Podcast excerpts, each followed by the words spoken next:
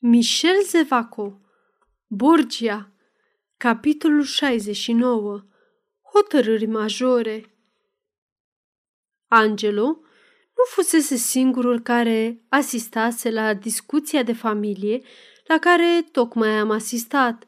Ascultase și Giacomo, administratorul Lucreției, care venise de multe ori la castelul Caprera cu stăpâna sa, Cunoștea toate colțurile și ascunzătorile din acest castel, ori, cum avea misiunea să o supravegheze pe Lucreția, el nu o pierdut din vedere.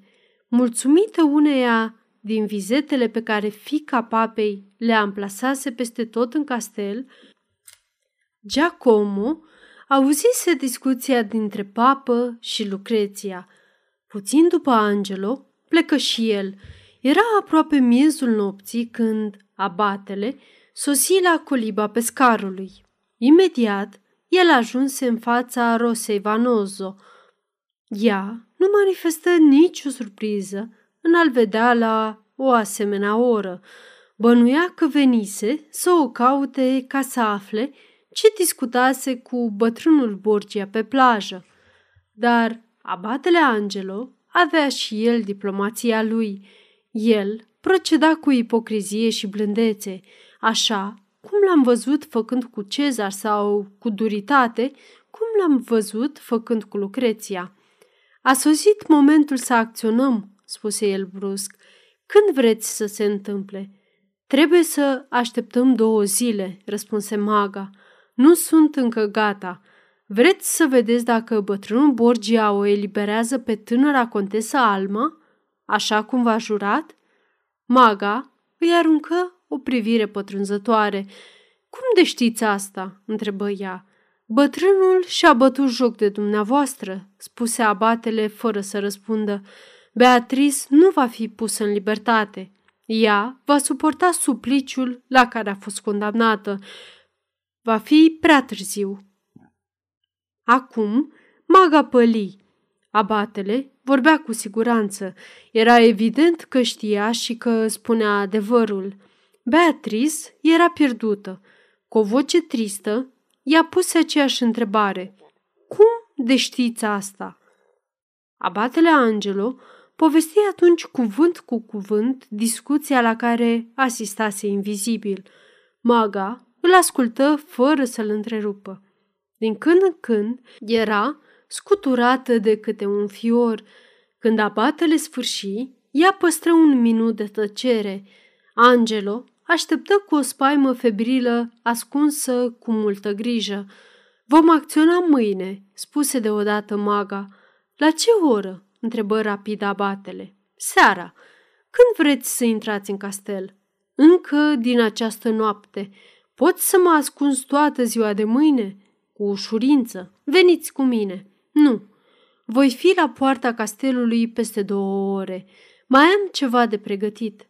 Voi fi acolo și vă voi introduce. Bine acum, du-te, lasă-mă singură. Abatele Angelo se retrase. Rosa rămase năucită. Așa deci, Rodrigo îi rezervase o ultimă trădare. Ea îl iertase, renunțase la răzbunarea sa. Ea își înăbușise în suflet toate resentimentele, în schimbul vieții unei inocente. Și iată că Borgia o condamna pe tânăra nevinovată pentru a-l pedepsi pe Ragastans. A, el este blestematul. Beatrice va muri. Ragastans va muri, dar el, blestematul, va pieri primul. Se terminase. Condamnarea era acum irevocabilă. Încet, în liniște, trecu în încăperea din pivniță unde era Ragastans. Spada capa îi făcu semn să nu facă zgomot și îl arătă pe cavalerul adormit. Se produsese o reacție în mintea lui Ragastans. Maga îi spusese, Beatrice este salvată. Răspunde asta. Și atunci, după primul moment de neîncredere, după ce Rosa îi răspunsese la întrebările de mii de ori repetate, convingerea intrase în el.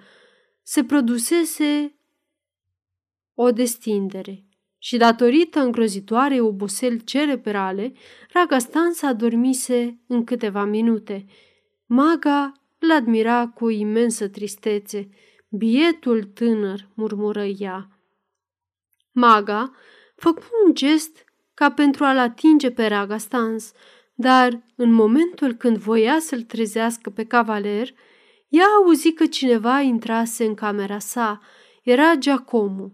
Ne găsim pe nimeni în camera rezervată Rosei, administratorul intră în cea pe care pescarul i-o rezervase lui Ragastans. Aici o găsi pe maga. Lucruri grave pentru acest tânăr, murmură el. Bătrânul Borgia o sacrifică pe contensa Beatrice. Știu, spuse maga. Abaterea a venit să-mi spună totul. Trebuie să-l prevenim pe cavaler. Vai, voi avea forța. În acest timp, spada capa auzise câteva cuvinte. El înțelese că un incident teribil se petrecuse de când maga îl anunțase pe stăpânul său că Beatrice va fi salvată.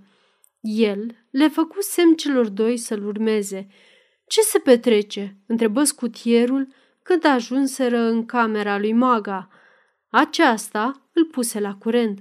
Spada capa fu dărmat și el era de acord că trebuie să-l anunțe imediat pe cavaler și, fără să mai piardă timp, se duse și i atinse brațul adormit. Domnule, bătrâna, vecina noastră, vrea să vă vorbească. S-a întâmplat o nenorocire, strigă Ragastans. Nenorocirea nu s-a întâmplat încă, spuse maga, care intră în acel moment, urmată de Giacomo. Liniștiți-vă, încă nu e totul pierdut. Vorbe goale, spuse supărat Ragastans. Spunem exact adevărul. Iată-l, bătrânul Borgia mi-a jurat că va obține de la fica sa libertatea lăgodnicei dumitale. El s-a răzgândit, a trădat. Pedeapsa sa este aproape, dar dumneata, prietene, nu ești mai puțin lovit. Ragastans scoase un blestem furios cu un urlet sălbatic, își încleștă pumnii ridicându-i spre cer. Era prea mult. Ajunsese în pragul nebuniei. Într-un ultim moment de luciditate, el înțelese că, fără calm, rațiunea sa ar fi căzut pradă unei crize de disperare sau de furie. Încercă să-și recapete stăpânirea de sine. Spunem totul în detaliu, ceru el cu o voce care nu mai tremura. Pe scurt, dar foarte limpede, maga îi rezumă întâlnirea pe care ea o avusese cu Borgia, apoi veștile aduse de abatele Angelo, confirmate de Giacomo. Am făcut pentru dumneata și pentru cea pe care o iubești ceea ce n-aș fi făcut pentru a-mi salva propria viață. Biete victime, inima îmi sângerează din cauza suferinței voastre. Sunteți victime ale fatalității. Borgia vă distruge, așa cum a distrus tot ce a întâlnit în drumul său. Raga stans, cu capul plecat, cu fruntea încruntată, nemișcat, fără să tresară, plângea, fără să facă zgomot. Era îngrozitor să vezi curgând, lacrimi tăcute, pe fața împietrită a acestui tânăr bărbat, care părea născut pentru bucurie și fericire. Vei fi răzbunat, termină bătrâna maga, tulburată de o emoție pe care nu o mai simțise din ziua când aflase de dispariția Rositei. Veți fi răzbunați amândoi, jur. Dar vai, oare aceasta îți va reda fericirea pierdută pentru totdeauna? Ragastans ridică privirea. Mulțumesc, doamnă, spuse el cu blândețe. Mulțumesc pentru emoția și mila pe care le simt în cuvintele dumneavoastră. Mi-este mai ușor să simt simpatia celor din jur în acest ceas al morții mele. Sunteți decis să vă duceți și să fiți ucis? Nu mai puteți să așteptați până mâine? Voi încerca dacă asta vă este util, doamnă. Nu pot să vă refuz nimic în acest moment. Tot ceea ce mai permit forțele este să aștept până mâine seară. Mulțumesc, spuse cu vioiciune maga. Intervenția dumitale, în cursul zilei de mâine, ar fi făcut să eșueze. poate planul meu, în timp ce mâine seară totul se va sfârși. Ea ezită un moment, apoi, cu o voce tremurătoare, întrebă, Vrei să mă îmbrățișez, copilul meu? Îți cer asta, vezi tu, pentru că și eu merg la moarte.